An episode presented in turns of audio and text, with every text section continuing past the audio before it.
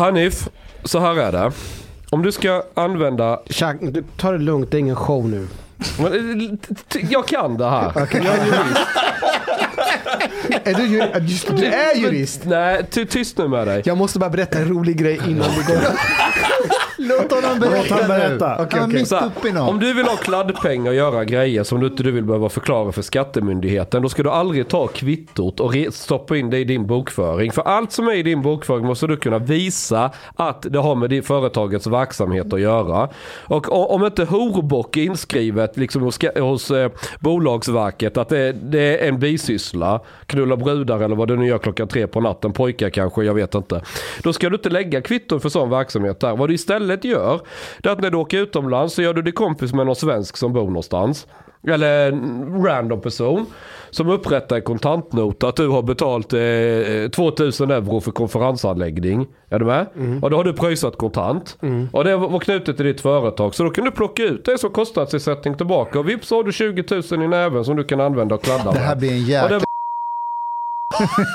Men måste- min, min, eh, min Tänker revisor till- godkänner inte, godkänner inte eh, eh, eh, några... Hon, det är knappt att hon godkänner att jag och Mustafa åkte iväg på en semester tillsammans. Men semester är inte... Fast vi hade konferens. Det, är- det är just detta. Det är just detta. Om du säger att ni åkte på semester och sen lägger till att ni hade konferens. Då förstår jag varför inte hon godkänner det. Det hade ingen gjort Hanif. Du måste vara lite mer street smart. Ja, Sköter det var snyggare. precis vad eh, Rashid Musa sa till mig också. Att han sa att jag inte var särskilt street smart. Nej, vi märker det. Chang, I, I heard that you're going to uh, like uh, make a statue for Lars Vilks uh, Yes. rondellhund. Yes, there are some plans for this. Cool. Ska svara på svenska kanske. Du behöver integrera det lite. Ja. Mm, berätta, om, berätta om rondellhunden. Det var Hanif Bali som drog ut en tweet om att ska vi inte resa en staty över Lars Vilks där vid E4 när den här eh, olyckan inträffade. Och känner någon någon bra skulptör eller ja, någon som kan göra en staty. Och vem pingar halva Twitter in? Jo det är ju jag för jag gjorde ju den här Lamotte-statyn då framför LO-borgen. Så jag ringde Hanif och sa att eh, jag kan styra upp och göra det här.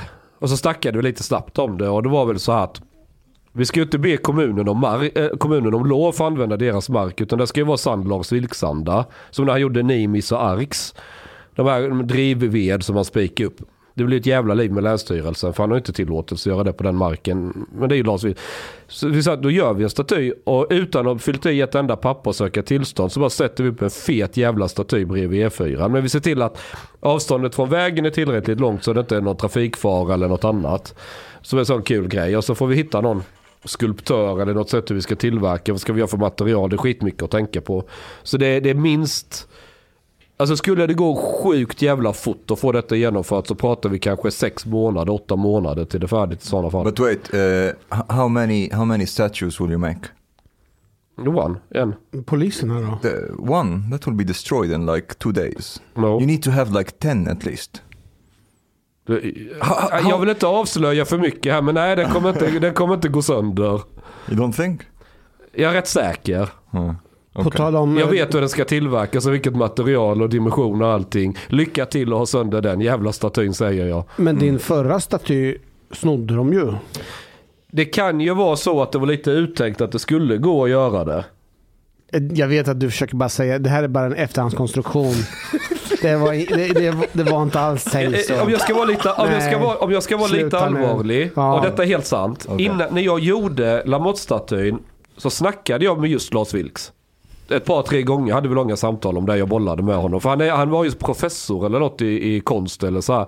Och jag ville ju förhöra mig lite om juridiken. Liksom, vad är worst case scenario om jag ställer den där. Och så gick vi igenom det och så. Och han, det är ju lite av Vilks grej att liksom, konstverket ska fortsätta på olika sätt. Att stjäls det så blir det också en del av konstverket och hela det här.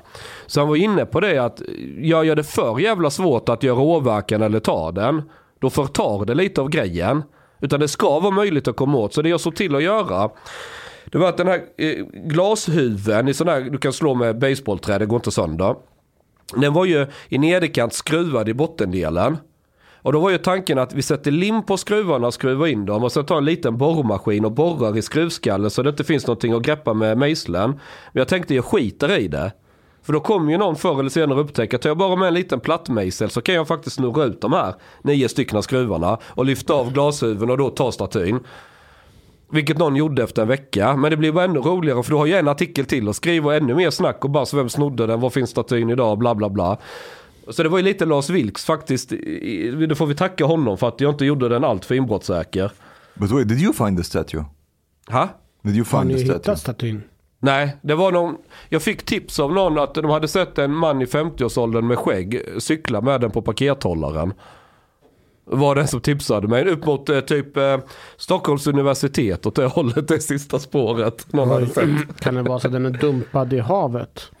Nej, jag tror någon har den hemma i vardagsrummet förmodligen. Skulle Ska inte, du, ska, inte du, ska vi inte eh, sätta en så här hittelön? Hittelön för den som hittar statyn eller kommer komma med tips. Efterlysning av Lamotte. Ja. Av dammsugare. Och eh, kärnkraft.se betalar ut. Hur mycket betalar du ut i hittelön? Jag hade inte betalt så mycket för att det är mycket. Tusen spänn? Jag kan 3D-printa en ny mycket hellre. För att det kommer inte gå att reparera den ändå. För att när de drev av statyn så fötterna var ju limmade i botten ju. Så bokstavligen sågade de Lamotte längs med fotknölarna. För det var ju där den gick av. Jag fick en länk av eh, Gian för någon vecka sedan angående någon konstnär i Danmark. Han hade äskat pengar från, jag, kommer, jag vet inte vilken myndighet det är i Danmark, en halv miljon för, för en konstprojekt. vet du vad han hade gjort den här killen? Tog pengarna och stack och sa att det var konst, konsten. Exakt. Vet du, det kan jag faktiskt respektera. Ja, det var faktiskt jävligt roligt. Jag, jag, jag, nej men på riktigt, jag, jag, vet inte, jag, har, jag har något emot konstnärer som ska äska pengar från staten. Det är inte konst. Det är Nej. bullshit. Ja. Men om du snor deras pengar, då är det fan i mig konst. Det Och finns en står viss... för det också, det är en del av Ja, konsten. ja, ja, det är respekt, rakt av. Men hur fan kan man, alltså hur kan man gå till staten och bara, kan jag få pengar? Så jag kan göra fri konst. Exakt. Fri och oberoende konst. Och så lever du med dig själv. Det är inte bara det, liv. när du fyller i ansökan så fyller du ju alltid i de här buzzwordsen. Mångkultur, ja, ja, genusperspektiv, eh, hållbarhet, bla bla bla. Det är... en fars.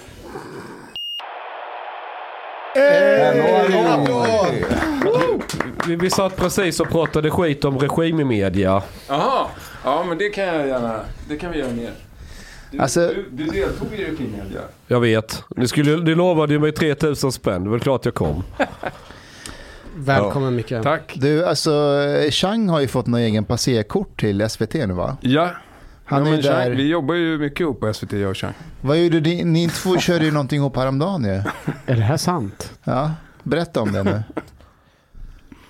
Jag förnekar alla dementier. Menar du att du har satt in fot på SVT? Du är där och Igen. jobbar. Du är där. Alltså som en oberoende och granskande journalist så måste man ibland ta sig bakom fiendens linje. Ungefär som Magda Gad gör på fronten i Afghanistan. Och, och, rap- och I liksom don't kom- fucking kom- buy it. Nej, jag köper inte. Nyss så satt vi, precis innan du kom Micke, så satt vi och snackade om att hur fan kan man kalla sig för en konstnär och gå till staten och äska pengar. Alltså det, det, är ju rimligare att ställa den frågan till mig, men absolut. Nej, nej, nej. Jag, jag, jag ställa den till dig också. Kommer. Och så sitter Chang och bara ah, fri konst, det är inte fri konst. och så går du in på SVT. Och får betalt av dem. De, de har inte pröjsat mig något. Men okej, Men jag ska, Jag ge ett mer seriöst svar. Jag ska ge ett seriöst svar. Så här. När jag började med min hatmedia-publikation så vill jag ju gärna komma i kontakt med folk och ringa och ställa frågor. Men det var väldigt många bara, ah, nej jag vill inte uttala mig, du vet de blir nervösa, det är chans som ringer och det här är, nu pratar vi kanske 6-7 år tillbaka i tiden, när jag precis drog igång. Och jag retade mig så fan på det liksom, vad fan då, ni kan väl, svaret blir väl inte annorlunda om det är jag eller Aftonbladet som ställer en fråga, liksom, vad, vad är logiken? Ja. Och, och samtidigt så är kritik mot alternativmedia att ja, de bara rewritar andra, de gör ju inga egna grejer. Så tänkte jag, nej vi ska inte hålla på så, jag ska göra egna grejer allting. Men det så blir så här dubbelhet, jag blir retad Ja. mig på dem. Och då slog det mig också, men om jag har samma beteende då hycklar jag. Om SVT kommer, du vi vill ha dig med Frida Boisen i TV. Och bara nej nej nej, tänker jag inte ställa upp på fucking regimmedia. Ja men då gör jag ju lika, alltså det beter jag mig likadant och då hycklar jag. Så att jag försöker alltid i, så långt det är möjligt tacka ja. Nu var det ingen journalistisk verkshöjd på detta i måndags förvisso. Men det var... Va? Det var ju otroligt fint. Jag hade ju jobbat mycket med manus där. Men, men jag, har, jag har det som en, som en princip liksom att försöka alltid tacka ja. Inte vara den där fittan som ska vara fin i kanten och bara nej, jag kan inte Jag kan säga att jag uppskattar det som fan och jag har gjort det förut också. Eh, Jag menar när jag gjorde den här, eh, vi gjorde ju en, en eh, låt i slutet av förra året. Den här slutna klusterlåten som var på YouTube som både Mustafa och, och Chang var med i och, och massa andra. Eh, och det var jävligt roligt och jag är glad att det det också var liksom, ja men just alternativ mediaröster och sådär. För jag ville ju ha hela spektrat och det var ett skämt och det var någon sorts gullig julhälsning liksom. Så det, det, det, jag tycker det, det är ju trevligt att du inte är så bajsnödig. Or it was rather like Chang's ass that was in. Det är kul att säga bajsnödig med tanke på min prestation i just Ja, här. ja, ja, men alltså det, det, man förväntar sig ingenting annat. Jag har ju, Chang är ju liksom någon sorts korsning av eh, eh, liksom Gert Fylking och eh, någonting- Karlsson. eh, Bert Karlsson. But you know, this is like almost like uh, something like System Moltiden effect. There's some kind of like, like things are going reverse or some kind of equilibrium. Chang is getting closer and closer to the establishment, Ja, and everyone vi försöker else krama ihjäl honom. Det, getting det, pushed det är away det som from är, it. jag kan säga att det är därför jag är utsänd hit överhuvudtaget. Eh, för att, eh, Vi ska försöka göra mig rumsren liksom. Ta mig Ja. den vägen. ja. Men det finns, en gammal, det finns ett gammalt ordspråk som vi tattare säger ibland. Att om det blir ett kärnvapenkrig och det utplånar alla på hela jordklotet. Mm. Alla är döda. Förutom två saker som alltid kommer att överleva. Kackerlackor och Chang. Kackerlackor och romerna. De kommer alltid överleva allt. Så ni kan försöka krama ihjäl mig, tvätta mig ren, liksom vad ni än vill. Jag, jag kommer besegra er ändå. ja. Jag, jag, jag, jag tror att du har rätt. Ja. Micke, hur är Ja. läget? Jo men det är bra. Jag, jag är eh, rätt så snurrig. Jag kommer direkt från jobbet och ja, sådär. Mycket att göra. Mycket att göra. Mycket att göra. Ser Håller, nu? håller på med massor av projekt för regimmedia. Eh, och eh, Public Ja. service alltså. public service. Jag jobbar ju mycket åt SVT. Jag är ju frilans. Jag är inte anställd av dem. Eh, Som och- alla andra. Ja, så det, de är rätt många anställda också faktiskt. Men de gör ju ingenting. Det är frilansarna som jobbar. Det är vi som jobbar Ja. och, och de som lyfter lön. Har man väl kommit in så är man inne. Då behöver Det- man inte jobba längre. Exakt. Det är lite och sen hatar de oss för att vi är ondsinta. Alltså vi frilansare, jag hatar, det ska jag inte säga. Men man kan, man, man kan känna att man får lite gliringar av, av liksom fasta anställda där. Att man är någon sorts kapitalist som kommer in och suger ut dem. När, för att de, ja men fattar ni? För det är deras pengar. Det är deras På lekpengar. något sätt, ja men det är liksom bolaget. Så Fast ser det. de inte ja. ner på det lite samtidigt också? Ja, men det är det jag vi menar. som sitter i borgen, vi är Det är det jag menar, att det finns ändå en, det, är, det är lustigt för att man, jag upplever det faktiskt så att, alltså det ska jag inte säga, eh, brasklapp, det finns massa bra folk som jobbar där också. Men det finns också en kultur av att, eh, eh, ja, man är liksom, man sitter ju fast eh, med fast lön och eh, kan vara lite, är lite mera i familjen, i, liksom, i bolagskulturen. Det är en jävligt stark SVT-kultur som jag har svårt med. Eh, Om, om SDs kanal Riks hade kommit Ja. och bjudit dig mer betalt än vad SVT ger. Hade du horat dig där istället? nej. Varför? Eh, därför att jag horar inte. Eh, Nähä? Jag, jag upplever, nej men alltså, eh, jag skulle däremot kunna, alltså om jag ville tjäna mycket pengar, eh, eller om det var mitt primära mål, så skulle jag nog inte eh, liksom jobba för SVT, för man får ganska dåligt betalt. Varför jobbar du för SVT då? därför att jag... What's your primary goal? Eh, jag, jag, jag, jag, tror att jag jobbar för SVT för att jag har någon sorts, sorts Eh, nostalgisk lojalitet mot idén med den svenska liksom, sammanhållningen och modellen. Du är sosse alltså? Ah, någon, sorts- någon, jag, jag, jag är inte partipolitisk på det sättet, men jag skulle ja, socialliberal får du gärna kalla mig. Det är som mig. Det roliga är när, du- när du sa innan att du var snurrig. Eh, Hur hänger inte Jag ihop jag är med absolut att du är... liksom vänster, vad är, det, vad är det Jimmy säger? Vänsterliberal smörja, det, det kan jag nog skriva Ja, men du sa att du var snurrig innan. Hänger inte ihop med att vara socialliberal? Ja, alltså det är inte värderingsmässigt snurrig, jag är mest utarbetad. Men, men Har du eh, gått in i väggen? ja, jag håller på. Och det här, eh, jag håller på att gå in i väggen. Så att det här är, det här, ni ser mig medan jag sjunker. Du, jag lyssnade ju Ja. på ditt... eh, Seriöst? Ja, jag tror det. Jag lyssnade... Eh, Men vänta, vänta. Ja, men jag ska, jag ska ju okej, berätta okej. om just det. Jag lyssnade på ditt sommarprat. Ja. Och då berättade ju du om att din mamma gick in i väggen. Mm, det kan man säga. Alltså, det, jag tror inte jag formulerade det som att hon gick in i väggen. Jag tror jag formulerade det som att hon Eh, ja, precis. Hon... Eh, jo, det gjorde hon väl. Hon gick ju faktiskt in i väggen. Jag har bara inte tänkt på det i de termerna. Men ja. Mm. Har du gått in i väggen förut? Mm. När jag var 20 någonting. Jag gick in i väggen som ganska ung. Ja, men jag drev, massa, jag drev ett, eh, en ideell teatergrupp. Och vi byggde liksom helt omöjliga stora projekt. Och så hade vi byggt ett sånt ett jätteprojekt ute i en industrihall ute i Nacka. Med liksom, ja, men vi var så här 50 pers och det gick bara på vilja och brinn. Och så här, fan vad kul det är med teater. Och så hade vi byggt en jättegradäng. Eh, och jag hade smörat till med den där från något företag i Västerås. Och sen så skulle vi precis ha premiär och då kom brand, eh, Nacka brandmyndighet dit och sa att eh, eh, tyvärr, ni får, inte, ni får inte ta in någon publik här. Och då hade jag liksom så här, slitit arslet av mig ett år. Jag vet inte riktigt hur det hände. Jag var, jag, jag var 22 någonting. Men jag, jag vet att det bara typ svartnade. Alltså jag kommer inte ihåg någonting efter att den här brandgubben sa att det får inte sitta folk i den här gardängen. Sen var jag borta i, inte så länge, men några månader. Ja, Okej, Jävlar. men gå in i väggen brukar man ju liksom oftast märka att man blir antingen jävligt trött eller man kan inte sova. Alltså ta fysiska. Det där var ju någon sorts extremt utmattningssyndrom. Ja. Jag har ju inte gått in i väggen i vuxen ålder i bemärkelsen att jag har så långsiktiga symptom. Men jag börjar känna det. Vad är det du känner rent konkret? Eh, jag kan tappa lite ord, känner mig lite förvirrad. Alltså, ja, känner mig Are lite trött, well? riktningslös. Jag sover okej faktiskt. Så jag tror inte, alltså det, är inte, det är inte så farligt. Jag, jag, jag, jag tror att det är en ganska tidiga varningssignaler jag ser. Eh, men jag känner, att, jag, jag känner att det är liksom... Hur gammal är du? 43. Ungar? En. Bor du ihop med mamman? Nej. Har du en ny tjej? Nej. Du är sing- du bor själv eller? Ja, jag bor själv. Och det är delad vårdnad? Ja. Okej. Är det Dr. Ar- eh, Dr. Chang Jag ska se hur mycket tester jag ska ordinera honom. Ja, ja, ja men bra. Men eh, känner du igen dig i Mickes beskrivning att gå i väggen?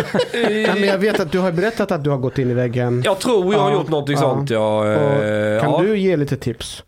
Mm, Kolla Micke i ögonen. jag, jag måste först och främst begripa, alltså, Mm. när du går in i väggen, det handlar inte bara om ditt jobb, det handlar om din, hela din situation. Alltså Ja. hela dygnet runt. Du Absolut. måste, du måste liksom se dig själv utifrån. Mm. Ehm, och det, det, det var därför jag frågade liksom, fru, barn, var, för, för Ja, det, men jag har haft en jävligt jobbig separation och så privat situation. och var det länge sedan?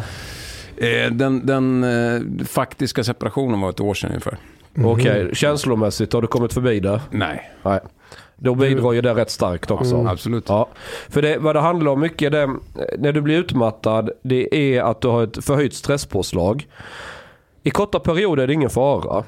Vi, vi är byggda för att ha stress och adrenalin och allting. Vi mår till och med lite bra av det mellan varven. Men då ska vi röra på oss, vi ska slåss, vi ska springa, vi ska göra något. Mecka med bilen. Ja, men om du sitter vid datorn eller gör saker där du inte fysiskt utmanar dig. Det är det ena varningssignalen. Och du ändå har stresspåslag. Mm. Det är en farlig grej. Det andra det är att om stresspåslaget ligger i för lång tid och du aldrig liksom återhämtar det däremellan och det, och det sjunker ner. Man, man pratar om kortisolnivåer och allt det här. Då blir det som ett permanentat läge och då börjar det få fysiska effekter på kroppen. Jag fick ju så här hjärtrusningar och har haft jätteproblem med det. And you solve it with testosteron, eller? Eh, det hjälpte väldigt bra. Ja. Ja, men jag kan gärna prova det. Tränar du? du? Får, alltså jag tränar, eh, nej jag, jag springer gör jag. Jag Mm. joggar. Det funkar ganska bra också, jag mår jävligt mycket bättre av det. Eh, men jag skulle nog behöva gå på gym. Ja, you should take it out Jag söker en eh, gymkompis. Så om, Ah, du, fast- om du är fast- intresserad så går jag gärna och gymmar med gå dig. Vem inte på försöker jag är nu fast- smöra in sig Nej, på nej, SVT? nej. Gå inte på gymmet med Mustafa. Det, du får inget resultat. Omar däremot. Omar, eh, Vad, vad, vad, vad, vad är skillnaden mellan era tekniker då? eh, alltså Mustafa när han kör chins använder han gummiband. Ja, Omar, Ashkan, Chang, vi alla andra kör riktiga ni chins. kör järn liksom. Hur som helst Micke, eh, om du skulle vara intresserad så är du mer än välkommen så kan vi köra tillsammans. Absolut, vi, vi, vi know, provar. you really look like my uncle. Okej. It's, it's a bit strange. Han håller på att gå in i väggen. Du, måste inte påskynda It's processen. true, it's true. Like, he looks, he looks like that uncle who, who, killed, grej, alltså, who killed the guy who, ki who killed my other uncle. Det, det är lite den här sjuka mördarblicken. Jo men det är väl kanske ett tecken på att jag håller på att gå in i väggen. Jag, jag har ett tips också. Eh, alltså, eh, jag har också gått in i väggen. Och eh, ett tips det är att skogspromenader och gärna gå ut med hund. Vad fick du in i väggen Hanif? Det, var, det är det här som Chang säger, det är en helhet. Det är liksom press från jobbet, relationen tog slut, Mm. eh, mycket föreläsningar och så. Jag pallar inte trycket. Är du inne i väggen just nu? Nej, men inte, inte det. Men jag, har, jag gick in i väggen när Paolo Roberto kom ut. Avsnittet. Men då har du återhämtat dig jävligt snabbt måste jag säga. Det här- Han har sådana små kriser i sitt liv. Min femåring har liknande kriser. Som, som, Ja, det, är ju inte, det är inte väggen ska jag säga. nej, Det här är toxisk maskulinitet. Men- du håller på att förringa mina... eh, Det, det, Nej, du pratar om, nej, Du, pratar jag- om, du, du jämför mig med en femåring. Det är Ja. liksom, det är för att det ungefär samma lösningar som funkar på. Man köper en glass och sen är det bra. Kommer du ihåg- kommer du ihåg när vi åkte Impalan och så sa Hanif, kan vi inte äta glass? Och då sa Chang, det är precis vad mina barn skulle säga just nu. Ja, i baksätet. Men en, en sak som, det här låter lite hemskt att säga. Kör, se vad du vill. Men det är väldigt svårt att förhindra när man är på väg in i väggen. Jag vet inte varför. Nej. Du måste ändra din livsstil. Ja. Och det är något av det svåraste som finns. Och ingen, gör, ingen fixar, man säger man ska göra det. Jag ska börja träna på gym. Man köper gymkort, de drar pengar. Men det är bara en till utgift som man aldrig använder. Och så vidare och så är vidare. det. Enda anledningen varför jag faktiskt tror på testo. Det är för att när du tar testo så börjar det du blir 20 år i huvudet igen. Och då blir saker roliga som att jag köper raggarbil, att jag har min raggarbil och bygger och motor och grejer och fixar. Det är förmodligen Var köper man det där? Så att det, det, är inte, det, är inte, om jag vill, komma till, det är inte testot i sig, men effekten av det blir att du, får, att du av dig själv börjar bli mer aktiv och göra de här sakerna. fattar. som du tänkte att ja, men det här borde jag göra, men som du ändå aldrig gör. But Chang, you're not supposed to have tes- like to take testosterone if you have normal testosterone levels. Ja, det låg hyfsat lågt. Inte superlågt, men tillräckligt för att de skulle... well, jag kanske måste low- testa mig först. Yeah, but, but the thing is, Ja, like, det if, it's kostar inte low, mycket. if it's low, you should fix the what is causing it to be low. Det är en mer långsiktig lösning, men man kan också bara köpa Han piller. vill ha faster. Men, Alltså, det- men det är när som- han pratar om att det handlar om relationer. Är man inte, får man inte låg testosteron när man är i en relation? Om du, får, om du som man får barn så sänker det testonivån på män av Var någon det, anledning. Var det en av Ja, anledningarna men det Det är väldigt vanligt. också bara. Ja, Alltså, ålder med. Det Så det, det är inte bara att du får barn, det är att du spenderar väldigt mycket tid med barn. Som sänker din testo. Ja, Så förmodligen. att om man hänger mycket med sina barn Man blir så mer får Fast jag, jag skulle nog Okej. säga att om du är deltidsförälder så får du ändå perioder där du inte har barn. Mm. Och Du menar att testot går upp varannan vecka?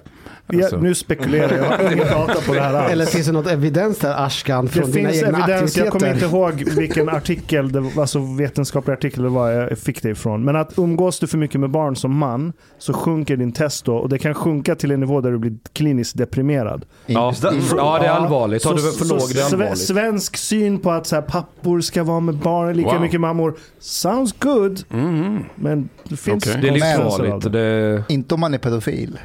Ja, men, Ja, men vadå? Då borde du ju gå upp. Eller? Du är excited. Nej, men man kan säga så här. Man kan säga så här. När vaknade du, när vaknade du med morgonbånge sist? Minns du det? I morse. Nej men, ja men alltså... Chang talks about sex ten times more than I do. Nej, det, det, det har inget med sex att göra. Det, för, det, nej men okej, jag, jag förstår att det kanske inget man vill säga. Jo, jo, jo. Ja, men det, jag har inga problem. Alltså det, det var, grejen är att det är det jag säger, att jag tror att väggen är en bit bort. För att det var nog inte så länge sedan som jag ändå hade lite liksom mysball ändå. Ja, för, jo, men det, det är ett sådant tecken. För då, då har du visst testo. i- För slut, Det hände mig. Jag hade inte haft morgonballe på tio år säkert. Innan dess när jag var i 20-årsåldern, du vet jag jobbade med grävmaskin och jag kommer ihåg jag låg i lumpen och allting. Du vet man är ändå omgiven av karlar lik förbannat. Och jag är inte bög. Så att man vaknar med morgonbånge du vet. Det är viktigt. Why viktigt in. Jo men, men då, var, då är testot som högst när du är i 20-årsåldern, 22 någonting. Speciellt om du rör mycket fysiskt igång och tränar. Ja, och sen bara sjönk det plötsligt. Och det var efter, eh, jag tror jag gick in lite in i väggen. Jag bodde i Kristianstad innan jag flyttade till Stockholm. Liksom. Jag fattade inte att det var det som hände. För sen efter det har jag liksom aldrig kommit igen. Men nu efter jag började ta testo. Då märkte jag fan jag börjar tillbaka till det här idiotbeteendet. När jag man raggar bil och nu är det, ska vi göra galna projekt och bara balla ur. Men då blev jag, ja. Okay, Nej, but, but Chang, first of all, if you want to increase your testosterone levels, you should take down your body fat percentage. That's one thing, because high body fat percentage actually actually decreases testosterone. Uh, you should like, Här är det hönan och ägget grej. Därför att när, du, när testosteronet sjunker så får du mer kroppsfett. Yeah, but also like it's the other way around as well. Ja, man ska like, bryta det. Men det var ju det han sa. Man ska ändra sin livsstil, träna mer och sådär. Men det är svårt. Eh, Det är då- skitsvårt, andra ja. rutiner. Eh, så Har du, har du väl börjat vänja No, dig vid något? Men jag, alltså, come men jag, jag, inte, jag, jag tror att det kan gå. Jag, jag, ska, jag kan prova både gummiband Har du någon. KK eller någon kulbo eller någonting sånt? Ja, det har jag. Alltså, det det vill jag inte gå in på detaljer. Nej det behöver du inte göra men ja. det är också en psykisk grej att att bara vara och knulla på någon mellan varven. För det, dels är det lite självbekräftelse att man, Mm. man är fortfarande funkar på banan. För sånt där kan många killar gå och dega ner sig på. Fan ingen vill ha mig, jag är för gammal, jag Mm. tjänar för lite, jag är inte intressant längre. För att allt det här att du går in i väggen, det är att du jobbar för mycket, du gör för mycket projekt, du vill jättemycket men du mäktar inte med att uppfylla det. Och då blir du besviken på dig själv. Alltså man sätter ju press på sig själv. Och det är det som i slutändan är grundorsaken till att du går in i väggen. Jag blev Mm. blind en gång. När jag gick in i väggen. Du blir blind. Jag tappade synen i höger öga. Ja, jag svär. Min syn gick bort kanske så här 10 gånger om dagen i 30 sekunder. What? Så blev det helt svart i höger Shit. öga. Ja, skit creepy. Så jag gick ju till akuten och så kollade de, de bara, du har typ inflammation i din någonting här bak. Syner. Ja, synnerven, någon del av den. Så var det värsta utredningen, så här magnetkamera, blodprov, rubbet. De Ja. kollade allt och de hittade inte någon anledning till varför. Men det var inflammation, det kunde de konstatera. De kunde konstatera att det var någon inflammation men de kunde inte fatta vad det beror på. Nej. Så jag gick ju runt och så här, blev blind då och då i höger öga. We have like burnt, burnt out veterans. Nej, men det one var losing för- his erection and the other one is going blind. Men det här var bara första fasen. Sen började jag liksom få yrsel och fick så här utomkroppsliga upplevelser som jag bara kan förklara att så här, det liknade lite att vara på ett psykedeliskt rus. Fast inget kul. Jag kunde liksom gå runt på tunnelbanan och sen plötsligt så styrde jag inte över min kropp. Den bara gjorde saker och jag var så här helt borta. Mm. Och så fick jag panik av det så jag var tvungen att sätta mig ner för jag blev yr. Sen Blir- fattade jag att aha, Det var Jag- jag- panikångest. Nej, men jag, har- jag doktorerade, jobbade för ett privat bolag och hade startat ett eget bolag samtidigt. Det var det jag Så det skulle var fråga. retarded. Blir, blir iranska föräldrar glada när deras barn går in i väggen? Får fråga en iransk förälder. Nej men på riktigt. För det, är- Varför ska de bli det? nej men det är tecken på framgång. Nej, de vill bara, Nej, barn, de vill bara att barnet ska bli ingenjör eller läkare. Det är det enda de vill. Men eh, Micke, jag tänkte på You never know. eh, det här med relationen och så här. Känner du att du vill prata om det? Nej men på riktigt, för jag kan känna igen mig det här. Men, Du No menar shit. uh, snacka om, om min separation och så? ja, exakt. Ja, det Eller är det, är det privat? Eh, Det, det brukar vara Ja, privat men kan, kan, kan, kan inte få gästen själv få prata? Nu har du fått prata. Okej Micke, så det här vill är jag det. absolut inte snacka om. Ha- Hanif och jag har ju bråkat en del om, om sådana här frågor. Mhm. Och vi har kommit fram till att jag inte får säga till honom att han inte får ställa sådana frågor. Utan Nej. att gästen får säga att jag vill inte prata om det. Så snälla Ja. säg så jag vill Han inte prata det. om Jag, det. jag, Jag sa jag, det. jag har sagt det. Tack. Okej, Okej, men- alltså det, det, det är tillräckligt komplicerat utan att jag pratar om det i en podd. Okay, Mika, now that you know that you are on the way of like, you know, being burnt out, Yeah? are you going to take any measures to... No. I'm just gonna keep... Nej men det, faktum där, är... det där är klassiska Jo, för men de alltså, som är... grejen är- det där är klassiskt. Det hände, alltså det var ju en radiointervju förra året. Jag tror att jag, eh, jag gjorde en film, jag regisserade en långfilm som heter Berts dagbok. En barnfilm. Och eh, så var jag och promotade den och gjorde någon intervju i P4 eh, Malmöhus. Eh, och så var det, och då, då var den, den så här, journalisten som snackade med mig där. För jag berättade lite om det här. Så här men fan, jag, jag, jag har liksom jobbat ganska hårt ganska länge och det är lite turbulent. Så, här, så jag kommer nog ta ett sabbatsår och fundera över vad jag ska göra. Men då sa hon att så här, nej, men du, du, du slår mig inte som den personen. Du är inte den, du, jag tycker inte du verkar vara den typen. Vissa personer ska ju liksom köra på och behöver vara aktiva. Och liksom, så då, då, och hon peppade mig till att så här, nej men jag, jag är inte den personen som ska ta det lugnt. eh, Utan jag ska bara köra på. Så efter det så eh, sa jag bara ja till allt. Det var helt dumt. Men det var den här tjejen i Malmöhus fel. Hur Och nu har jag dragit igång, nu har jag massa projekt. Va? Hur arg är du på henne idag? Nej men hon var väldigt så här, ja, jag vet inte, jag, alltså, jag, är mer, jag är mer lite frustrerad på mig själv att jag lyssnade på en random reporter som Om jag inte vänder, känner. om vi vänder på steken, Ja. om du inte körde på, vem hade Ja. du varit idag? Eh, nej men alltså det är ju, jag, jag älskar ju att jobba och Ja. jag tycker det är roligt att driva mina projekt. Det är bara att eh, när man, jag brukar säga att så här, alltså, egentligen alla mina projekt, jag driver en teater också, Scala-teatern. Eh, som jag har haft det ganska tufft under den här pandemin. Och eh, så den har vi liksom hållit på med och så har jag några olika tv-projekt. Eh, så att, och jag tycker egentligen att alla är kul. Alla är skitroliga projekt. Eh, även det som du tittade in i Chang. Jag tycker det är, det är kul liksom. Men eh, när man gör för mycket kul så blir det inte kul. Så här, kul plus kul plus kul blir bajs. Men förstår jag rätt Mm. att du belastar dig själv för att du säger ja till mycket grejer och du klandrar dig själv för att den här relationen har tagit slut? Ja, exakt. Eh, Det, det det kan så. vara så. Ja. Det hänger ihop med relationen också. Om du, nu, nu, om du, mitt ex skulle nog hålla med dig. Mitt ex skulle absolut hålla med dig, eh, Anif, om att jag jobbar för mycket och att det är därför relationen pajade. Ja, bra. Ja. Okay, man, Hanif, he said he doesn't want to talk about it. Nej, Han så kan länge, prata själv. så länge han talar för... he Han said, he said so han one time, two times. How many times do you need? Så, lä- lä- länge han liksom driver, så länge han driver ett perspektiv som jag känner att mitt ex är okej med, så, så är det fine. Det där Ja. borde inte du ha sagt. Nu, kommer han, nu vet du vad han kommer hålla på med resten av den här podden. Det är okej. Nej, men det som jag tror är viktigt är att börja säga nej även till roliga grejer. Så fort det kommer förslag på någonting roligt, nej. Absolut. Nej, nej, nej, Jag ska säga nej nej. till allt. Men du, alltså jag, jag känner igen det delvis från eh, när jag började föreläsa från 2016. Att det var ju, jag var ju ute så här söndag kväll till fredag eftermiddag. Och så höll jag på i tre år. Alltså, Och jag kommer ihåg hur det var på helgerna. Att när jag var ledig hela lördagen och halva söndagen att jag hade ångest. För att jag kände att fan, jag gör ingenting. Jag bara ligger här på soffan. det. Jag gör ingenting. Så jag började göra saker med flit. Att nu ligger jag här och latar mig. Typ svara på mail Exakt. som jag inte behövde Ja, svara så här, på. ja, men det Hoppas är ju på att som jag, jag, jag ligger ju liksom när man ska sova, då ligger jag och sätter på någon podd. Inte för att det är skönt att lyssna, utan i research-syfte. För att man ska liksom... eh, ja, men det, det är skitbra om jag drömmer om det här, för då kan jag bara skriva det imorgon bitti. Ja, Det är viktigt att så man har hålla dagar där man inte gör någonting. Du behöver ligga i soffan och inte göra någonting. Yeah, but, but Och you bara know, inte ha någonting att göra alls. You, you know, th- this is the thing. Like one thing that I notice because all the time, even when I'm walking at the gym, whatever, I'm either listening to podcasts or audiobooks. And there was this, and my head is like all the time on. Yeah. And one time, I forgot my headphones at home or something like that, and then I was walking without listening to anything. And it was, you know, some, what was this strange feeling? like a feeling of peace. yeah. Blev du inte stressad? No, no, no. A feeling of peace, just like quiet silence. Omar, This never happens. I Uh. talked to some really radical Muslim. They say they don't even listen to music, no nothing, because they don't want to, you know, get distracted from God. Uh, Maybe that is what you experienced.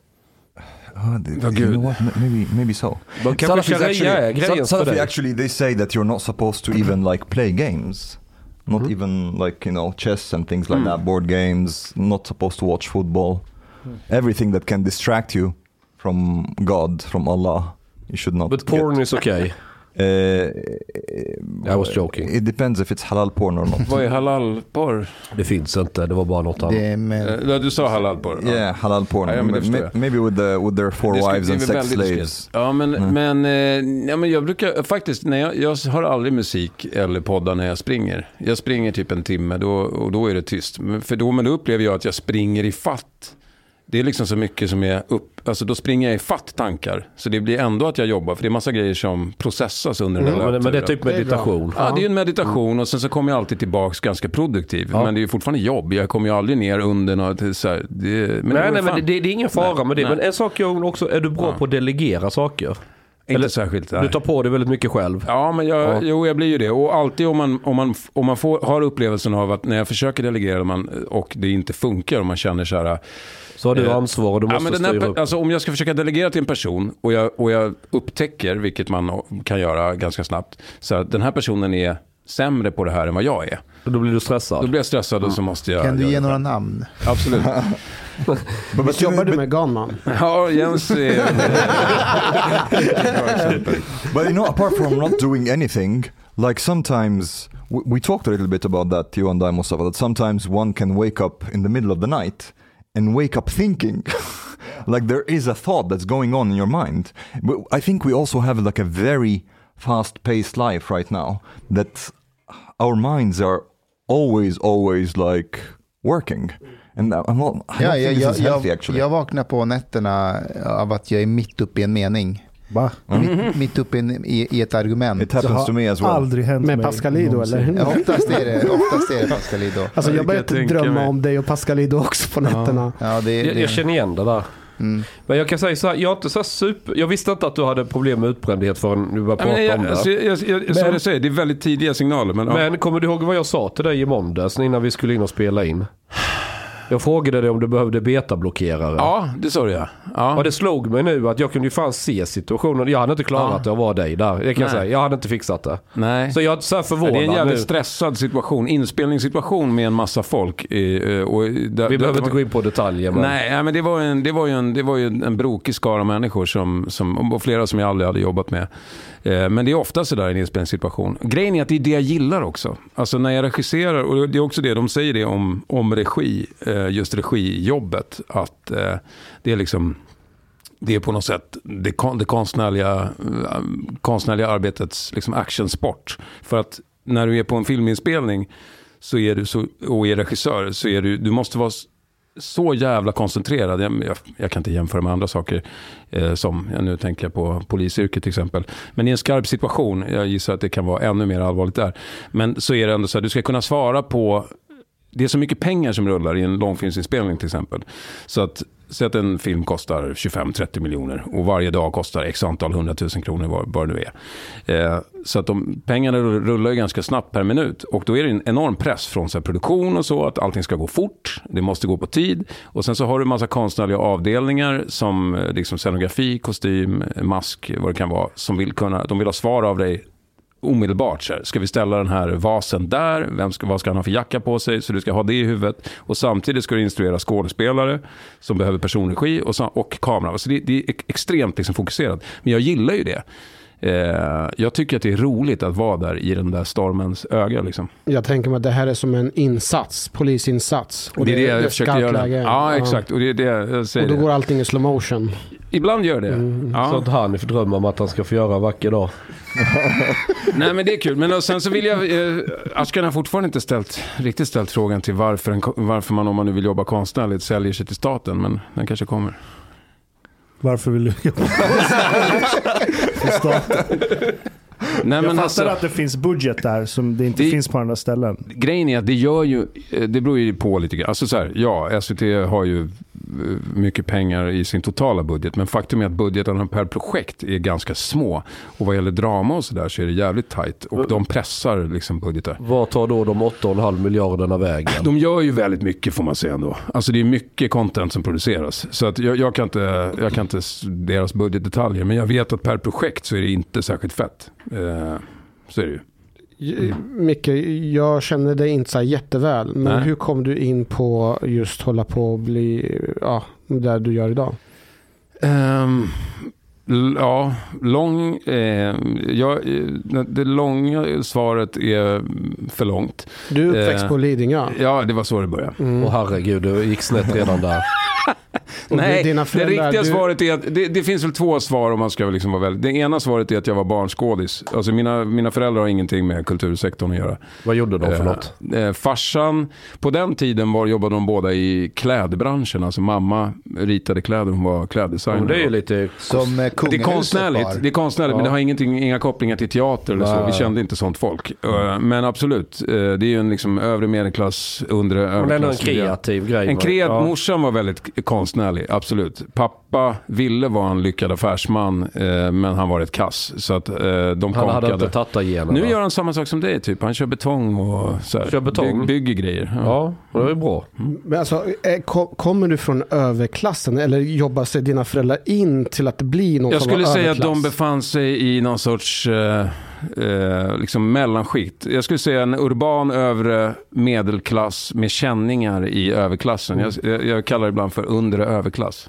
Jag lyssnade på ditt sommarprat när du berättade Mm. bland annat om när du var barnskådespelare och hur, olika scener som uppstod, eh, hur de andra var på dig som barn. Mm. Du berättade ju att, eh, om jag förstod det rätt, så blev du mobbad för att du kom från en överklassfamilj. Ja, det kan man säga. Alltså, eh, ja precis. Jag var ju med i en, ehm, en barnserie som heter Ebba och Didrik. Och där, det här var ju på den tiden som, eh, när vi snackade om regimedia och den här liksom eh, sosse-infiltrationen av public service och sådär. Så tror jag att det var i, i kultursfären ännu mycket mer på den tiden än vad det är nu. Eh, mer eh, fanns ett liksom omvänt klassförakt om man så vill. Att det var lite fint att trycka dit en... eh, Jag tror inte de var medvetna om det. Men eftersom jag var typecastad för att spela en ung överklassunge. Som då... Eh, Också var en ung överklassunge. Ja, men jag var en ung överklassunge som de typecastade för att han skulle spela den här onda överklassungen i den här eh, serien Ebba och Didrik då. Eh, så, och då, då var han ju också skriven, alltså, och där fanns det ju en sån här socioekonomiska faktorer förklaring att eh, eh, den här överklassungen, han var ju olycklig och ond för att han, han fick ju liksom alla prylar han ville ha av sin eh, mamma och pappa. Han hade jättemycket leksaker, men han fick ingen kärlek. Nej. Eh, Så därför var han ond eh, mot eh, Ebba då. Och när vi spelade in det där så, ja, då, då, då fanns det vissa situationer där de eh, ja, men trackade mig. Jag förstod det inte då, men jag har fått det bekräftat efteråt av de, folk som var vuxna då. Jag var ju bara tio år. Liksom.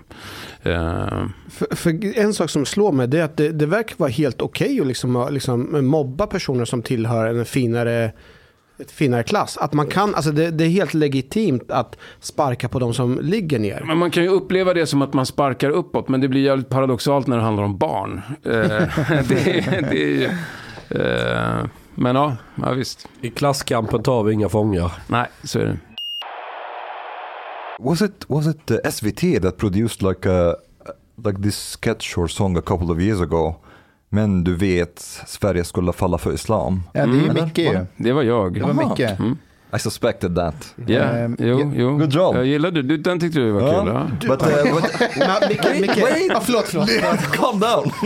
uh, but, how was like? Can you can you talk a little bit because this is like Den processen. I think it's like a little bit, to me at least, the most controversial thing that SVT has produced while I'm here in Sweden. Um, Jo, men, ja, Jag tänkte, jag tänkte vi ska bara spela upp lite hur, hur det lät, Okej. den här Ja, okej. sketchen. Du vet, Sverige skulle falla för islam Du vet, Sverige skulle falla för Allah Men det gick snett, så alla, nu drar vi hem till Sverige Jalla, jalla Jag växte upp i Angered och tillvaron var hård. Jag hade inget wifi och ingen fritidsgård. Min polare Kristoffer han joinade NMR. Min mamma sa Mohammed, du måste integreras. Jag svarade mamma, jag vill hellre fucking explodera. Jag ringde Gustaf Fridolin och krävde ge mig cash. Ge mig ett kulturbidrag för jag ska till Daesh. Jag åkte ner till Soria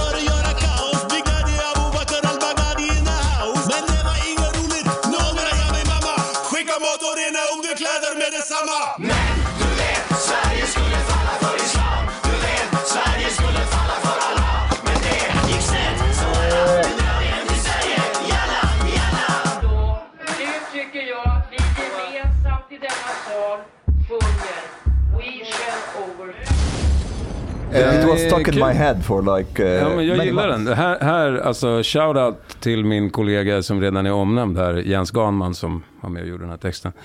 Eh, men eh, ja, vad, vad vill du veta Omar? Yeah, but uh, first the process. You got the idea. Was it you who came up with the idea, or Jag tror faktiskt att, nej jag kommer inte ihåg, men jag tror att idén faktiskt kom från Jens. Eh, Han hade ju skrivit låten Exakt. sedan långt tillbaka. Ja, det var en gammal låt till och med, just det. All Så right. var det. Och, eh, så att idén fanns, då var den inte, den var inte riktigt så här och texten var inte riktigt så här. Men han hade liksom en, en gammal version av låten som var längre och, och grövre och lite så här, som jag tyckte kanske var, eh, den där är lite over the top. Jag har ju är hört den. Den, Ja. är, den är ju rätt, eh, vad ska man säga, det är ju den osensurerade versionen. Han, han säger, när jag kom till Sverige som ett litet Isis-frö, säger han exempel. Ja, det var flera grejer som... det, det är roligt. Nej, men alltså, det, och det var nog, det var säkert mycket som var bra i den som inte hann med.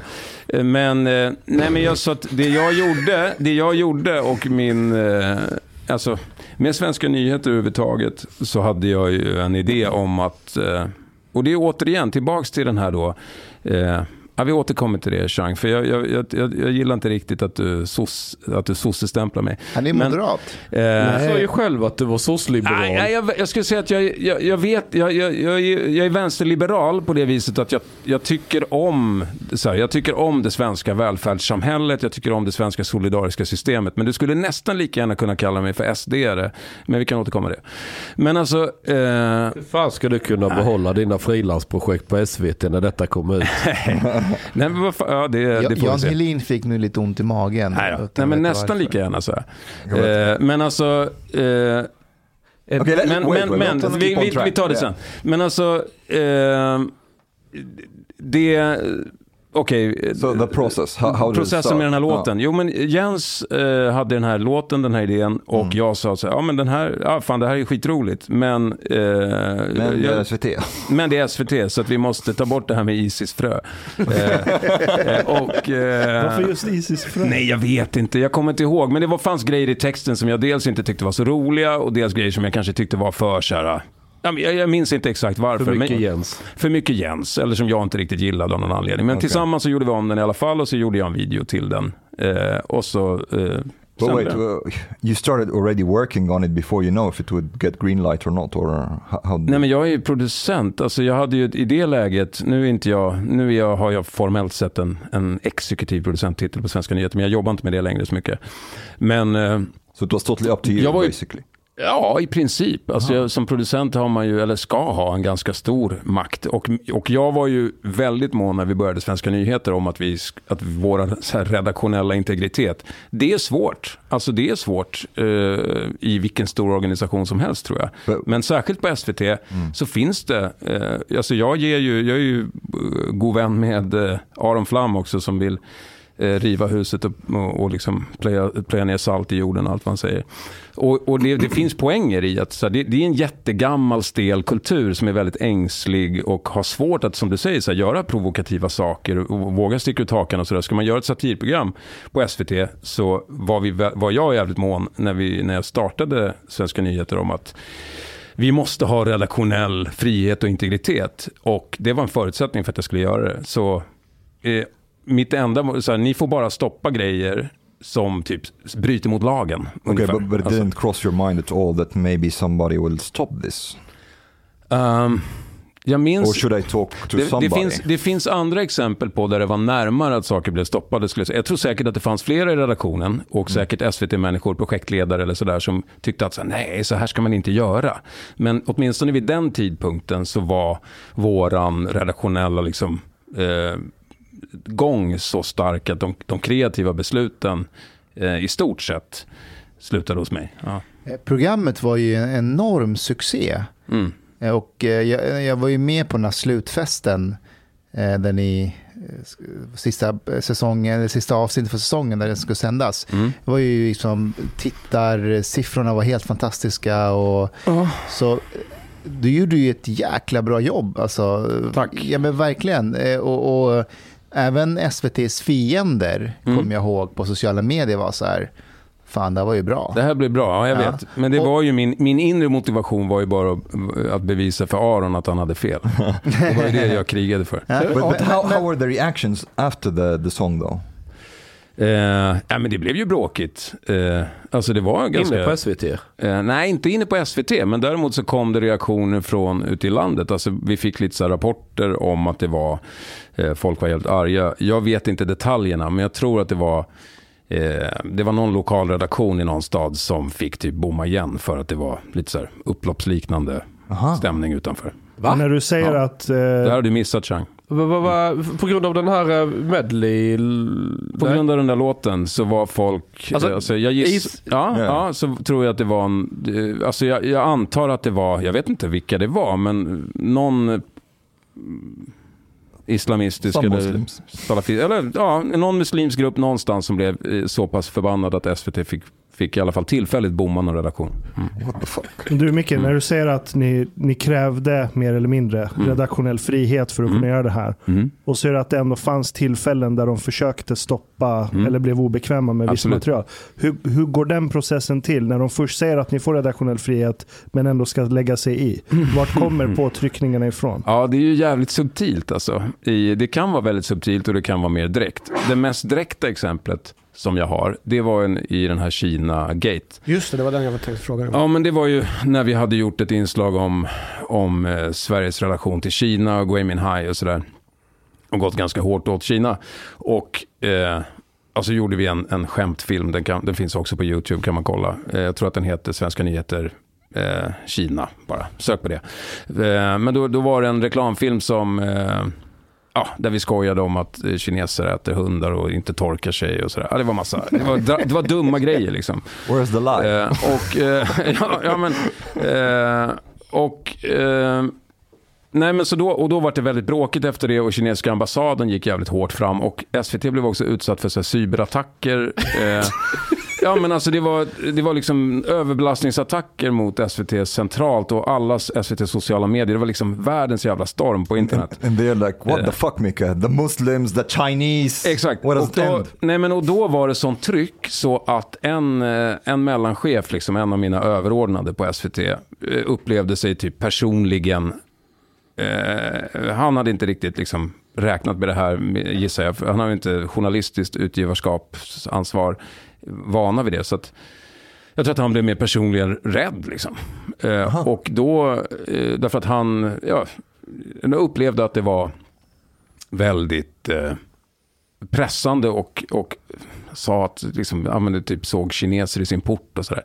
Eh, ja, men- Afraid of men Chinese- alltså, han trodde det. Chinese och det kanske var så också. Det är möjligt att det var agenter som, som kollade folk. I don't know. Eller levererade men, mat. Men, ja, eller, ja precis. Men, eh, men det var andra saker också. Folk fick eh, avföring, så här, mänsklig avföring skickad hem till sig i kuvert. och Så Då var det vissa blev Kina. kartlagda. Det var Kina. Det, Det var det, faktum är att det, det finns en väldigt rolig backstory till just det. Att det Kunde var, man se om de hade torkat sig efter de hade lagt avföringen det, i eller? nej, men alltså, det, det, jag tror att det här är antagligen bara en person som blev så rasande över det här vi gjorde. Och antagligen en, en svensk-kinesisk person eh, som... Eh, för det här kom ju liksom inifrån Sverige.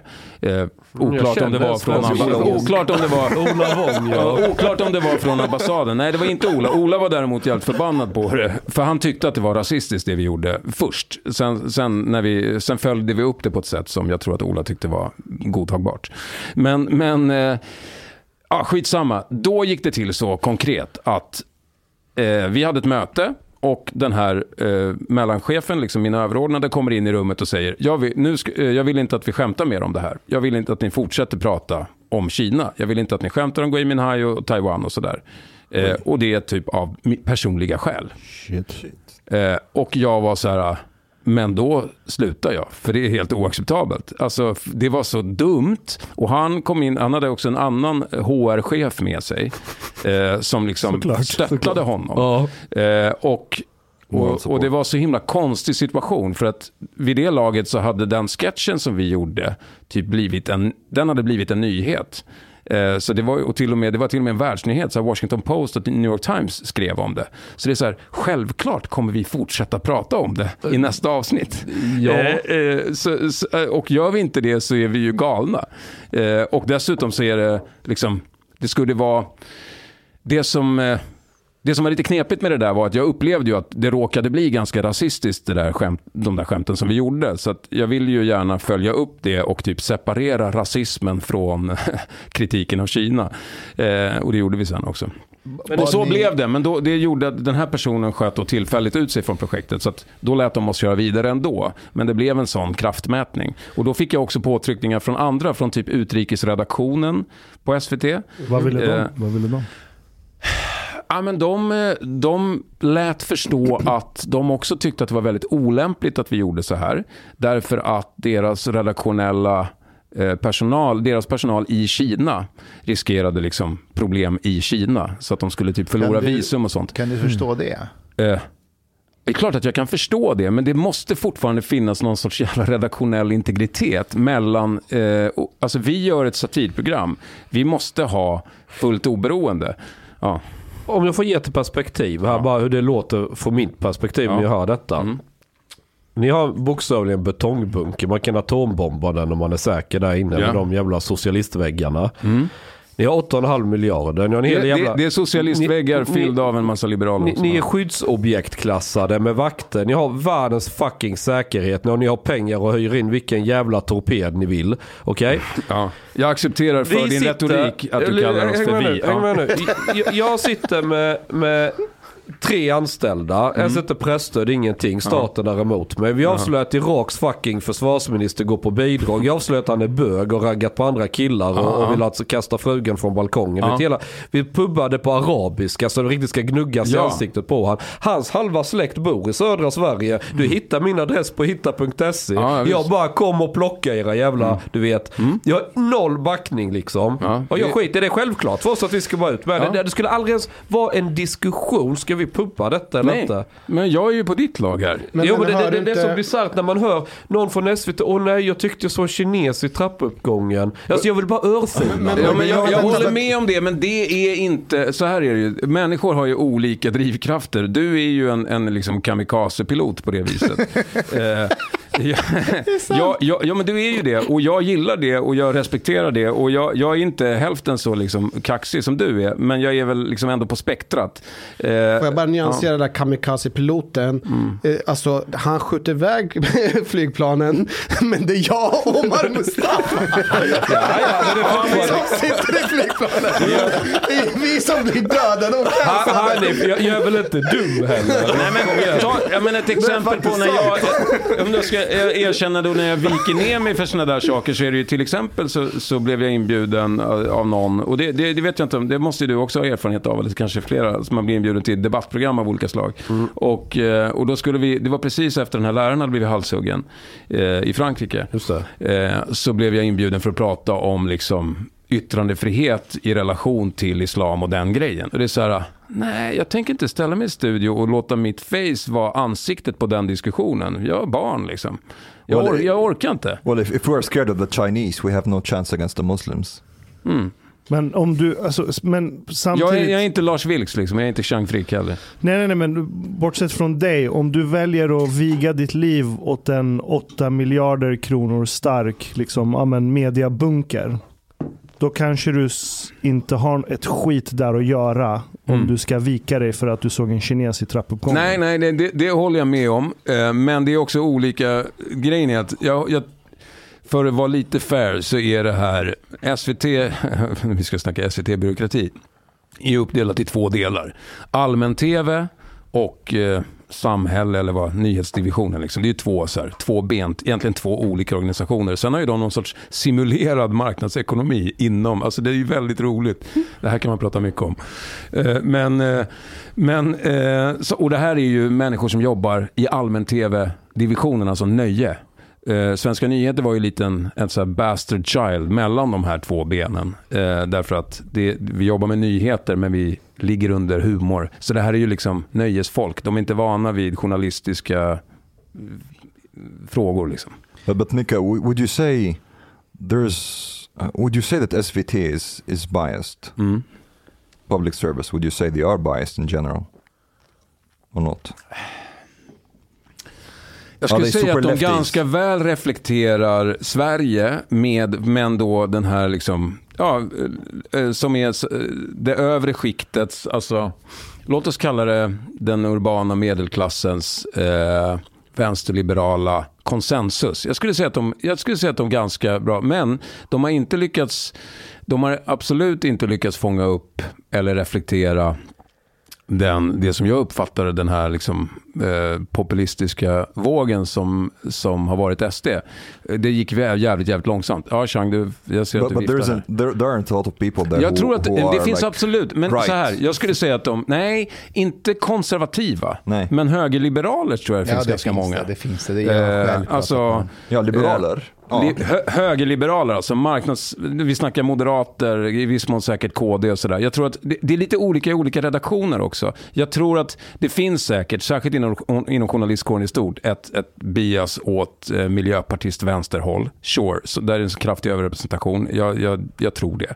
Eh, men det, det är också lite olika. Jag tror att på nyhets... Jag tror att inom kultur eh, redaktionerna till exempel, där finns det säkert en kraftigare liksom, vänsterkulturlutning. Inom nyhetsdivisionen så är jag inte lika säker. Där Jag tror jag att det är mer, Agender- där tror jag att det är mer höger. Alltså, och då snackar jag moderat eh, mera. Eh, så det är lite olika i olika delar. Det där är en grej som eh, till exempel Anders Lindberg på Aftonbladet alltid trycker på. Att han är så här, jag vet att Agenda-redaktionen är höger. Och varje gång de har någon inslag om gängkriminalitet eller islamism och sådär, då, då, då kommer Lindberg och Jonna Simma och säger, ah, titta nu, nu kör de det där igen. För, och det ligger en sanning i det, att, att Agenda är lite mer höger jämfört med de Är andra. det dags att ringa Holmberg igen? Ja, äh, men du, får jag Ja. fråga en sak? Ehm, eh, Jag har en liten analys om, om dig, Mhm. eh, Ganman och, eh, och Aron Flam. Okej. För jag tror att, en, att Aron genuint vill bränna ner allt, och det vill Mhm. Chang också till viss del. eh, Och bara ha liksom någon slags anarki. Ja, det är Ah, det som är, det vill ju inte jag. Det är därför jag jobbar för SVT. Ja, det var det- Anarki, I wouldn't say that Nej, Aron, jo, Aron men, men jo, för att Nej. Aron för mig är eh, Tyler Durden i, i, i Fight Club. Han vill bara bränna ner allting så att det börjar om från noll och så får alla klara sig själv. Nej. Men, men, men, han vill inte det så mycket så att Nej. han flyttar Moder Sveas, eh, han flyttar från Moder Sveas trygga barm. Aron, Men- Aron thinks that things are falling down. He does not necessarily want to bring them down.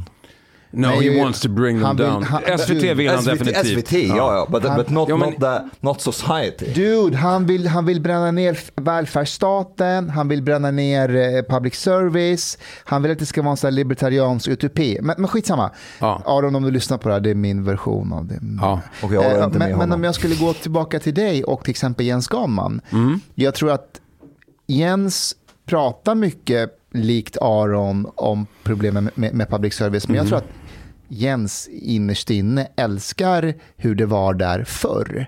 Och om han fick bestämma så skulle det gå tillbaka till hur det en gång... Lite som SD när de Ja. har en nostalgi Jo, men det finns en, en folkhemsnostalgi där, Ja, absolut. jag tror att du och Jens delar den. Lite, lite grann. Ja. Ja. men jag förstår vad du menar. Men det, men det jag, alltså jag känner ju så här med, jag jobbar inte bara för Sveriges Television. Jag har jobbat för TV4 och andra kanaler och jag driver egna projekt också. Och som sagt har en helt, en teater, driver en fri teater som inte får några skattepengar utan som är rent eh, kommersiell. Men, men eh, eh, ja, alltså jag tycker att SVT har en viktig funktion fortfarande. Eh, det är därför att jag någonstans har en dröm om, eller liksom vill tro på, det här har jag pratat en del med Aron om och han tycker såklart att jag är dum i huvudet.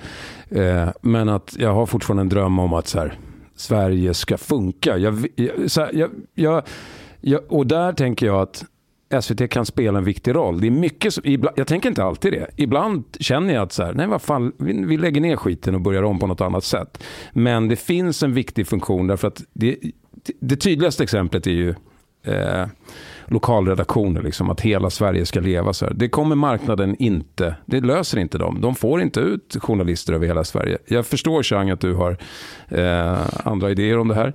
Men alltså, jag tror att det är viktigt och det behövs en, en liksom nationell gemenskap. Och på det viset, det är det jag menar att jag, jag är lite nationalist där. Okay, okay but Eh, I, I can agree when it comes to maybe you know news att Mm. granska politiker and, and so on things like that things that are really important but I, I don't think generally speaking I'm very very wary about any public intervention in culture this I, I don't Mm. think the state has anything with culture like should not get near culture at all culture should be basically dealt with by the people Mm. to the people Ja, men jag, jag, jag kan jag förstå och sympatisera med det också. Men eh, alltså det, jag tror att det, det är en jävla skillnad nu efter internet och med de här andra stora mediehusen. När det gäller vissa saker, typ alltså dyr dramaproduktion till exempel, så kunde man inte göra det i Sverige förut. Alltså det, var, det fanns ingen som kunde finansiera det, förutom SVT. Eh, nu finns det ett gäng beställare, alltså via Play, Netflix, eh, liksom C More Amazon och Apple. Alla de, här. de kommer ju in i Sverige nu och börjar göra helt feta serier som visar att så här, SVT behövs inte för det längre heller. Eh, men det är en ganska ny grej. Innan det så var det bara SVT som kunde göra de här stora satsningarna. Eh, Och vad gäller underhållningsprogrammen och sådär så är jag beredd att, där är jag nog beredd att hålla med. Det tycker jag kanske att SVT inte ska göra. Men det finns ett bra argument för att man ska göra det. Och det är att om man inte, som är då SVT, nu, nu spelar jag SVTs försvarare här. Eh, eftersom jag vet att jag är ett fientligt säga rum. djävulens advokat. Eh, men Det, är du inte, för jag, jag är mycket på din sida. Ah, bra. fortsätt. Really? Eh, When it comes to like entertainment and so on. Nej men alltså, säg så här. Grotesco, Grotesco alltså jag, jag har ett rent personligt skäl också. Grotesco hade inte existerat om det inte var för SVT. Vi kom innan YouTube var liksom stort. Det fanns inte ens liksom videokapacitet på den tiden när vi började göra sketcher. Nu hade det kanske varit annorlunda, men på min tid, eh, farbror Micke, då, då, eh, då var det så att vi var med i en tävling på SVT. Vi var helt okända, inklusive då Henrik Dorsin och Per Andersson som nu är superkända. Eh, och Emma Molin. Eh, och resten av gänget. Alla har ju liksom karriär nu. Men då var det ingen av oss, ingen visste vem någon var. Jag gick till kommersiella bolag med vårt gäng och sa det här är våra idéer, det här är vårt gäng. De sa "Pff, nej, det här vågar vi inte ta i. Vil- Vilka Eh, bolag var det ni gick till? Jarowski först. Eh, och de tackade nej. Du vet, jag står och har en så här powerpoint-dragning med liksom 12 okända 20-åringar. Eh, Det är klart, vem kommer ta det? Eh, men, Ångrar de sig inte efterhand? det gjorde de säkert. Men, men, eh, vi, men SVT hade en- en växthussatsning som hette Humorlabbet, en tävling. Eh, där man, och så, då jobbade jag på ett annat produktionsbolag, Strix, och så fick vi delta i den här tävlingen. Eh, min poäng, och sen så vann vi den tävlingen och sen fick vi som pris göra en första säsong. Pissdålig budget men vi fick en chans och sen byggde vi därifrån. Min poäng är att marknaden eh, vill ha säkra kort. SVT har en funktion att fylla på att till exempel eh, fungera som växthus och det är det jag tycker man ska göra. Ge ny talang chansen. Eh, det tycker jag är en viktig effekt som public service absolut kan ha även när det gäller humor och underhållning. Där kan man liksom, och det är ofta så det funkar också. SVT har drivit upp massor av talanger som sen köps över av TV4 But- till but why- exempel. why- why så ta Petra Mede, eller så, det är jättemycket talanger som, är, som har börjat på SVT som sen går till de kommersiella kanalerna. Okay, but- Så det funkar som ett växthus för hela marknaden också, I'm just saying. Oh, but now, Now why YouTube? can't the market? Why can't the market deal with that? The market is dealing with it, it's called YouTube. Nu för tiden så är YouTube absolut eh, en, en, det, det är en helt annan grej än när jag var liten. Och många av de nya talangerna kommer från YouTube. Men de kommer också faktiskt, fortfarande är det så att eh, viss, eh, vissa av dem säger I just wanna be cool om vi nu pratar humor eller Kejo eller så här. De börjar på YouTube, sen plockas de in av SVT och så drivs de upp till liksom, eh, kommersiellt aktiva aktörer därifrån. Varför är SVT snabbare på att plocka upp dem än den heliga marknaden? Chang. Nej, Därför för, att SVT leker med andras pengar. Nej, men de, det, det handlar inte om det, utan det handlar om att de vågar riska mer därför För att att det är de... inte de som tar risken, det är inte deras egna pengar. Nej. Produktionsbolaget offrar sina Det, egna det, pengar. men det är ju det jag säger. Våra, det är det jag säger Jo, att men det är ju fin- därför, det är därför Kakan Hermansson är känd. Hon, har- Ingen hade velat ta i henne med tång om det, om det var din egen plånbok som skulle finansiera det. Men nu kan vi ju ta eh, folks skattepengar. Då kan vi ta vem som nej, helst. Just som, Kakan, jag, jag jag kan inte hennes story, men, men jag förstår vad du menar. Och det finns, jag, jag håller helt med, det finns en massa sån legitim kritik. Jag ser också jättemycket slöseri och svinn på SVT. Men jag säger att det finns i alla fall, en, jag ser en, en möjlig roll, en viktig funktion i att man ger eh, gröna talanger chansen. Med, med då, det blir ju som en, och där är jag för, det är en sorts kulturbidrag då kan man ju säga. En sorts växthusbidrag. men Micke, ser inte att Ja. om det, när du säger så här, till skillnad från den heliga marknaden så Mm. gör SVT, XYZ eller Mm. public service. Mm. Men när det finns en 8 miljarder koloss Mm. där på marknaden Ja. så har du ingen helig marknad. Nej, men jag tror inte... Jag, jag, alltså, till att börja med, alltså, okej, jag, jag, jag jobbar med... Eh, jag är inte marknadsliberal. Liksom. Jag tror ju inte att marknaden per automatik gör allting bra eh, och rätt.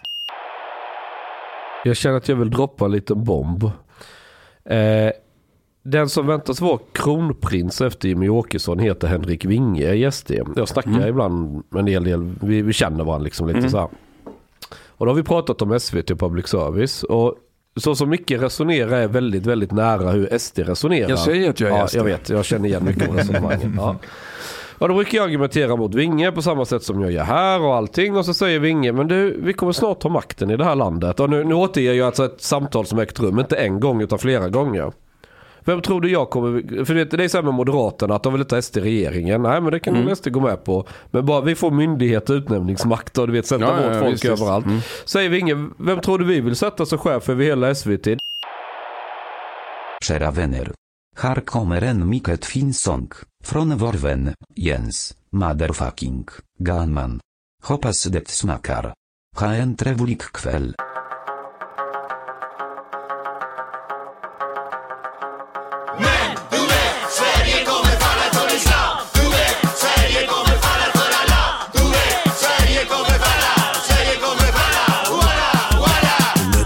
Sverige som ett litet Isis-frö Jag visste redan tidigt för alla ville dö. Vi flyttade till Rinkeby till skuggan av betongen. Min syster ramlade första veckan nerifrån balkongen. Du kanske tror jag skämtar att jag driver med din svenne. Jag stereotypiserar att jag fejkar hur jag pratar men Jag Skiter i din åsikt, jag skiter i ditt land. Sverige var en illusion och guldet blev till sand. Du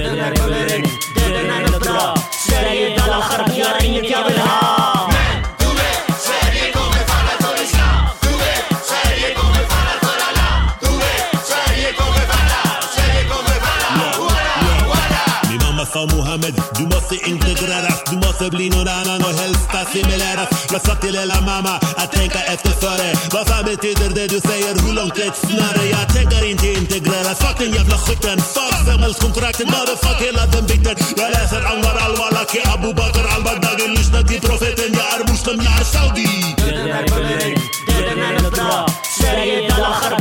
Du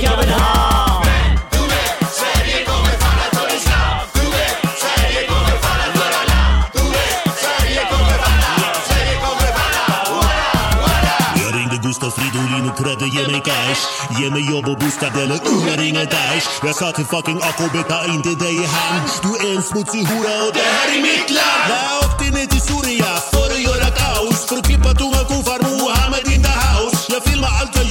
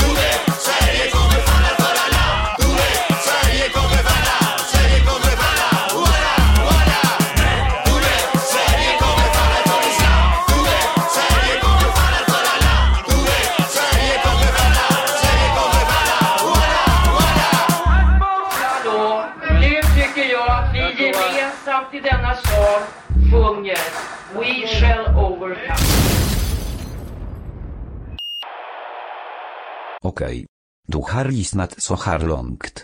På sista måltid. Du tycker det är mycket trevligt. Men, det här är inte hela avsnittet. Det var bara en liten snutt. Så, min vän, lyssna på mig nu. Du har inte betalat biljett på klubb sista måltid. De har blate grabbarna de behöver pengar. Flis. Lax. Stolar. Dirabilar. Lyxhotel. Du vet. Då måste du betala om du ska lyssna mer. På hela avsnitt. Du får många fler avsnitt också. Paket erbjudande, helt. Läs i beskrivning för avsnitt, där det finns information för att bli medlem på klubbista måltid. Det kostar som en mycket liten kaffe latte ute på torget. Per månad. Lätt som en. Tak, min vän.